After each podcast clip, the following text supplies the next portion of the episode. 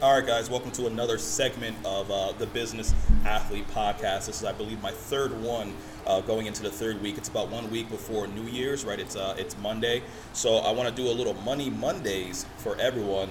Uh, because for the last three weeks, some, some interesting things have been happening with some of my financial clients, uh, even some of my agents. Uh, they've been coming into a decent amount of money, um, and it, it has even happened to myself. So I want to talk about what do you do when you come into um, a large, unexpected amount of money? All right, you know, to some of us it might have happened. Maybe we got a little extra return from the IRS during tax season. Maybe our business might have blown up overnight or something of that nature. Or, you know, what, what happens in the insurance industry a lot is sometimes we, we were to uh, uh, deliver a pretty substantial uh, tax free check to beneficiaries. All right, so I want to talk about some of the steps that I've personally taken whenever I come across uh, a, large amount of income and some of the things that, and, and advice that I've given uh, to some of my financial clients as well as my agents and some of my business clients uh, on what steps to take to make sure that you maximize the efficiency. Um, I do apologize if you hear some background music where there's a young lady here playing a ukulele out here on the rooftop, and I it sounds absolutely amazing. Um, so hopefully this doesn't distract you, but actually it might add some some pretty nice ambiance uh, to uh, to this podcast here. So quick statistic: 87% of lottery winners actually end up broke or bankrupt, right? Uh, and we also know that the NFL, NBA players, right, musicians, people who make a lot of money in life, sometimes because of poor money management, um, you know, they, they end up either broke because of tax reasons, or maybe they just were, were uh, ill advised on their money, or they just didn't really know what they were doing a lot of athletes come from uh, impoverished areas. A lot of, uh, of, of uh, artists also come from impoverished areas. So unfortunately, there's a lot of generational curses that are passed on, and maybe they might have been the first people in their family to make decent money or even a, a large amount of money. And what often happens is they don't know what to do with that money. So two or three or five years after making all that money, they end up broke. So let's talk about what to do when an unexpected large amount of money actually comes in. So we'll just use the, the idea of maybe like 50 grand, right? Maybe your business might have blown up. I have a client who who's making a lot more money than she ever expected to make, and, and some of it's just coming without her even trying, which is pretty excellent. And then some people might actually start a business, and they didn't might they might not have uh, a thought that the business was going to be that worth it, but a, a valuation was done on it, and you know they can actually end up making half a million dollars. But what do you do with that money? You know, I want you to think to yourself, what would you do if half a million dollars were to were to fall into your lap right now, what is your thought process besides the fact that you'd probably uh, make a video, make it rain, spread all this cash on your bed, things of that nature that we see all the time on TikTok and, and, and things like that. But uh, let's go through a few key points or, or, steps that I would personally advise on how to do uh, the best for your money.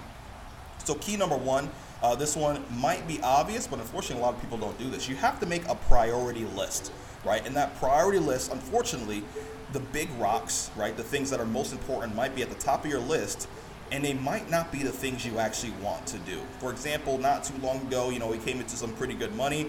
Uh, we still had a little bit of debt. We might have had a couple of things in collections, um, and we wanted to make sure that those things were taken care of. Yes, it felt good, mainly because I understood the importance of getting that stuff taken care of.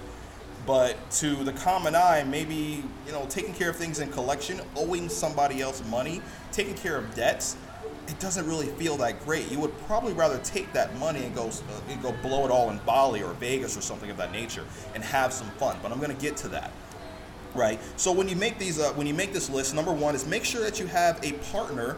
Um, if, if they're involved with your financial situation, right? If you have a spouse, um, if you have a roommate, well, it, that, that one's a little bit rocky when it comes to the roommate, obviously. Uh, if you have a business partner, um, you know, you want to make sure that the people that might have an interest in that level of income or that new income are going to be partially or fully involved in, uh, you know, the dictating what happens to that money, right? And I'm, I'm, more so speaking on the spouse, but in some situations you might have a mentor, a business partner, something of that nature, right? And what you want to do is is focus on maximizing the efficiency of that money. You would hate to blow all of that money and yes, you might have made a memory. You might have gotten some new stuff, maybe some new clothes, maybe some new sneakers, uh, maybe a new video game system. But when you look back at it in hindsight, when all of those things, all those materialistic things, uh, kind of get worn out, or, or maybe they're not so so important anymore, you're, you're probably going to regret on the decisions you made with that money. So we need to make sure that you are making a, a, a like you know educated decisions about this, right? So maximizing use of your money.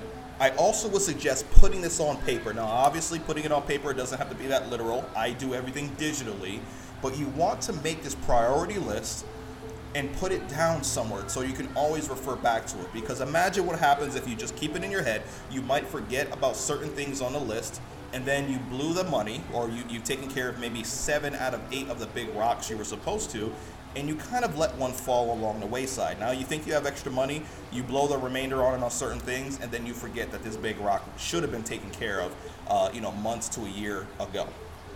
All right. Now, I'm going to talk about key one and a half because this one is very important, but I understand not everyone is willing to do so. But if you came into a lot of money, the first thing you should do is actually speak to somebody who is licensed and who understands what to do in these type of situations. As I mentioned before, most people unfortunately become broke or go bankrupt because they learn from their parents and their parents' parents. So naturally, they don't really know what to do or, or they're taught the wrong things about how to manage their money. So what do you do? Go to go, go to someone who's licensed in wealth management, investment banking, things of that nature. People who understand what to do with a large amount of money. Now be wary because some people are going to push you towards certain things. Not everything that you want to do is going to be on their priority list. So that's why I actually made this one and a half because you should go with them with your own personal priority list, right? It's about your personal goals, not their personal goals. But I'm gonna say that's number one and a half. You should speak to a financial planner, a CPA, maybe even get a tax attorney involved, depending on the stipulation of the, the level of income that has come in, because things are going to change. You might be in a whole new tax bracket. You might be able to get away with some pretty cool tax write offs as well. Key number two find maximizing investments or counter investments. Now, when I say counter investments, I'm talking about debt, right? If you've sat with me in the past, or if you understand the rule of 72 or understand what compound interest is, you know that the proper investments over time is going to start to yield exponential results uh, given a certain rate of return, whether it fluctuates or whether it's fixed. But that compound interest effect is going to make your money make more money uh, than you do at some point, right? Given with time. But unfortunately, compound interest also works against you. If you have certain debts, especially if they're higher, right? You know, unfortunately, if you invest in a stock market, the returns are usually between uh, 6.8 and 10 percent. But if you have a credit card, notice that the interest rate on that bad boy is probably about 17.99 or more right? So compound interest is gonna is can also play against you. So you want to make sure that you do a, a, a, strategy, what I like to call the avalanche, the avalanche strategy, right? It's not mine. I didn't make up this name up. It's something I teach my clients, right? And the avalanche strategy is basically you're lining up all of your debts and technically all of your projected investments and seeing which one is going to either hurt you most financially according to the compound interest or benefit you. If you can find if, if your debts uh, to include the principal amount that you know obviously that interest rate is going to affect. If your debts are not going to outpace your investments, it might be more advised to allow your investments to outrun your debt level, right? Unfortunately, this doesn't normally happen because interest rates on debts are usually higher than interest rates on investments. So you might want to look deeply into your debt uh, situation, especially credit cards, um, as they usually have the highest uh, amount of debt, right? So you want to make sure that you're you're playing with the numbers. Like I said, consult with someone who understands projections, understands uh, compound interest, and how it's ultimately going to affect you based on the principles that you have. But you want to lay out all of your debts and figure out which ones are the big rocks, which ones should be tackled first, and then which ones can probably take a back seat just in case you run out of that lump sum of money. Key number three. This one is huge, guys. Set up an emergency fund the last thing you want to do is come into 20 grand, 50 grand, half a million, and then you make all of these different moves and you're left with zilch, right? You have zero in your bank account. Now, granted, if you put things into investments, that's great, but a lot of these investment portfolios lock your money up for at least, you know, five, seven, even multiple uh, years until 59 and a half, right? There's a 59 and a half rule out there for some of these uh, retirement or investment accounts. You want to make sure that you have some money stashed aside from that lump sum in case of a rainy day. And this money is not something you're going to touch unless that rainy day actually occurs.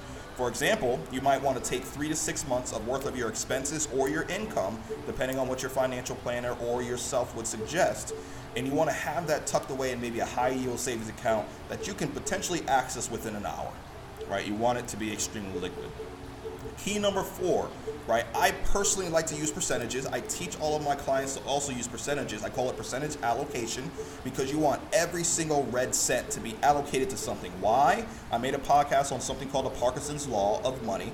Um, and basically, if you don't have everything allocated, you're going to try to find things to spend that money on right? So if you use percentages, it doesn't matter if it's $55,328.30 or if it's a flat 50 grand all of that money is going to be allocated properly because of percentage. If you just go in there and you say, I want five grand to go to here, I want 10 grand to go to here, I want 20 grand to go to here, you're probably going to have a substantial amount of money left over that could be allocated to something more important than you just blowing it, right? So you want to make sure that this is something that promotes accuracy and every single cent is going to be allocated to whether it be debts, you're catching up on bills, getting things out of collections. Basically, go over your priority list and start to check the box and allocate a certain percentage to certain things, right? So it's going to take a little legwork, it's going to take a little due diligence. Key number five. Now, this one is probably one that you weren't expecting, but I truly believe in teaching living abundantly versus living scarcely right? I don't believe that if you come into 50 grand, every single little bit should go to your debts and your investments and you pretty much live life back to where you were. Granted, you're going to feel a lot happier because you probably got rid of a lot of debt or you probably got some things out of collection. Now your credit score is growing. But I would suggest taking a certain percentage depending on what's going on in your life, allocate some of it to some fun. You deserve it. We live in a capitalist society where we're pretty much worker bees for the man right? You know, the government, you know, they, they dictate every single move. We have to ask for time off. If you come into a lot of money, take a certain percentage of it. What what I personally did was, uh, you know, we took 10%. We obviously in, ensured that our investments were taken care of. Uh, we didn't really have a, uh, any debts or anything like that, so we didn't have to worry about that. But our emergency fund was already set up, so we took we took about 10% of the unexpected large amount, and we we decided what we're going to do to have fun. ironically enough, because we're in, we're involved in finance and business, our our our idea of fun is more money to invest in some things that might be a little bit more riskier, right? NFTs, foreign exchange market, maybe some uh, some speculative uh, cryptocurrencies, right? It's money that we're willing to lose because it was going to be blown on something like a, a trip to Miami or something of that nature anyway right? However, we did want to, you know, maybe buy some new clothes, whatever, so have you. You want to feel like you got something out of it, uh, beyond being financially responsible, right? That's the, that's the idea of living abundantly. And, and I want to make sure that you guys are enjoying uh, your spoils wherever this money came from. You're actually enjoying a bit of those spoils. But we do want to promote financial uh, money management because, like I said, 87% guys, almost 90% of people that come into a large amount of money, especially lottery winners, uh, end up blowing it all, end up broke, and it usually comes from growing up in an impoverished area right? You know, when we when we grow up wishing we could have something, maybe going to the mall and going window shopping, maybe seeing somebody else with a little bit more money wearing the type of sneakers we wish you can wear, or maybe you know, especially with Instagram and TikTok and social all these different social media platforms, we see all the things that we want to have, right? And naturally, when we finally come in with this money, the first thing that our minds go to is, hey, now I can afford that one thing I saw last year that this one guy had, right? There is one more key investment I did not touch on, and, and this one's a little bit more rare because only about 2%, 2 to 3% of people in America actually do this. But if you are a business owner, an entrepreneur, or someone who wants to get into business, this is an opportune time to invest within your business, right? There are two areas in finances that yield the best tax strategies, right? The very first one is owning a business. If you were to take a lump sum of money and invest a big portion of it into your business to potentially get a better return than investing it into, let's say, a share or a stock or, or something of that nature in the stock market, you're betting on your own efforts and you're betting on your own knowledge of how your projections of your business is going to go. So naturally, that's a great investment. Um, one for those who might not own a business, or even if you do, invest in yourself. Right? If you don't want to seek the professional help from a licensed uh, a financial planner, advisor, whatever, so have you, then this is a great opportunity for you to maybe purchase a, a couple of uh, uh, self-development books, maybe purchase a financial course or something of that nature to help you, right? Help you better understand what to do with the remainder of that money. Right? It doesn't cost a lot. Maybe there's a financial course from someone that you might have seen on YouTube, someone who seems pretty reputable. Make sure that you look at their uh, their reviews. Uh, you know, do your due diligence and research. But investing maybe $500 in somebody's financial course can open an entire door of opportunity to different pathways to make your money work better for you, or maybe even just a new opportunity that's going to uh, allow you to uh, to make more money or even earn freedom. And that's ultimately what we all want, right? We all want freedom. That's why we want that money. So money is an exchange, right? You know, treat it as such. It's an exchange for certain things, whether it be relieving stress, whether it be gaining more money, whether it be gaining uh, time freedom, more time with the family, things of that nature, maybe retiring your parents. But make sure that you're practicing money management. If you ever need help in this, this is something that I uh, that, that I'm uh, professionally trained in order to help with. I don't want to plug myself, but ultimately I'm about four glasses into this uh, this Bacardi, this Spice Bacardi. So yeah, I'm gonna plug myself right? But I hope you guys enjoy this. I hope if something does happen, uh, you guys are blessed with a, a, you know a large amount of money, whether it be five grand, fifty grand, half a million, doesn't matter. But let's grow.